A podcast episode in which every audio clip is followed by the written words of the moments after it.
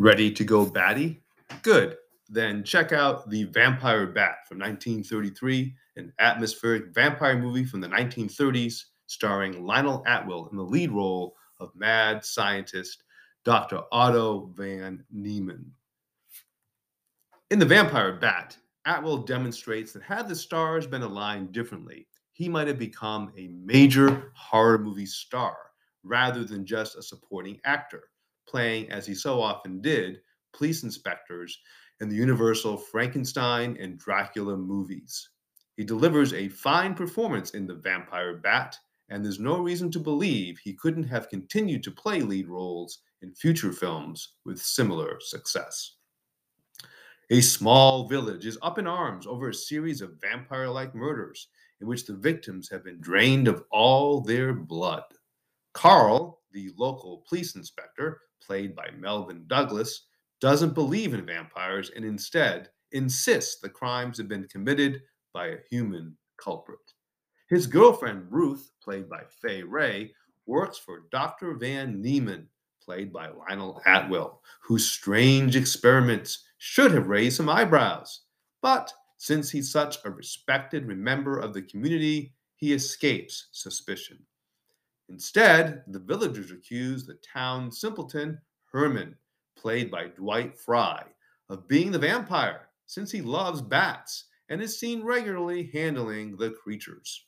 The villagers chase Herman through the countryside with hunting dogs in a scene clearly reminiscent of the chase scene at the end of Frankenstein from 1931. In fact, if you happen to stumble upon this scene unaware of what you are watching, you might suspect you are seeing some long lost footage from Frankenstein of the villagers chasing Henry Frankenstein's assistant Fritz, also played by Dwight Frye. At the end of the chase, Herman falls from a cliff to his death, and the villagers then drive a stake through his heart. They are ecstatic that they have killed the vampire, but this only lasts a few hours until another victim is drained of blood. Eventually, Carl's investigation leads him to Dr. Van Niemann, and he discovers that the doctor has been hypnotizing his assistant to commit these murders in order to obtain human blood for his experiments. The plot of The Vampire Bat is nothing new, nor is it very exciting. The screenplay by Edward T. Lowe, who also wrote the screenplays for House of Frankenstein 1944 and House of Dracula 1945, is average at best and the biggest strike against the story is that it's not about a real vampire. Heck, it's not even about a real vampire bat. Director Frank Strayer does little at the helm to make this one stand out, as the vampire bat contains nary a memorable scene. The reason to watch the vampire bat is its cast. Lionel Atwill is more than satisfactory in the lead role as Dr. Van Niemann. Although Atwill's signature role, his defining moment in horror cinema remains his one armed police inspector in Son of Frankenstein, 1939, a supporting role. In the early 1930s, Atwill was getting lead roles, and he was shining in them, including 1933's Mystery of the Wax Museum, which also starred Fay Wray.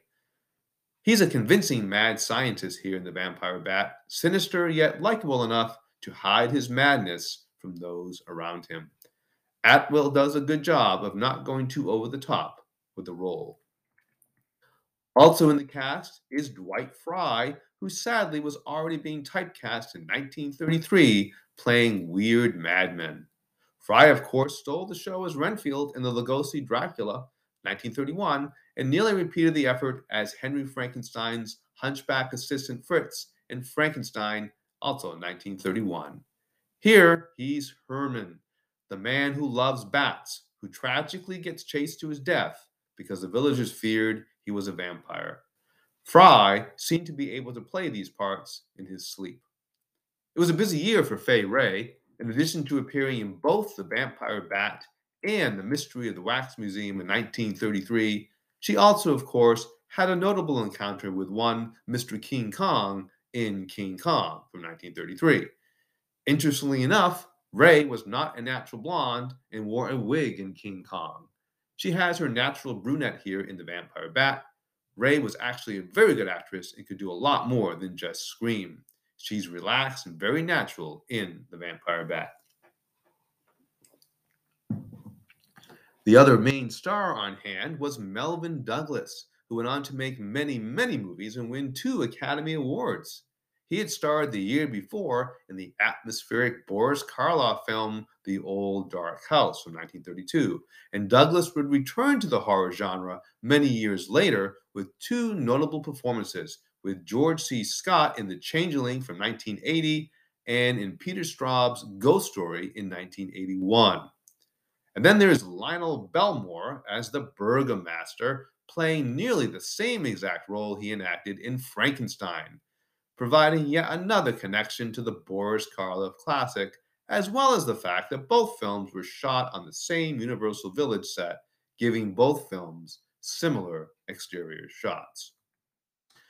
When it comes to early 1930s vampire movies, I prefer Dracula Mark of the Vampire from 1935, and Vampyr from 1932 to The Vampire Bat, which doesn't have as much atmosphere or story as these three classics.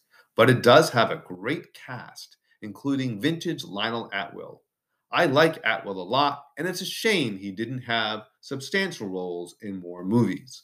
He rarely disappoints. And for that matter, neither does The Vampire Bat, while it's not a classic of the genre, it is a showplace for some terrific performers working at the top of their craft. This in the Spooklight column was originally published in 2010 in the official newsletter of the Horror Writers Association. It was recently republished in those same pages in November 2021.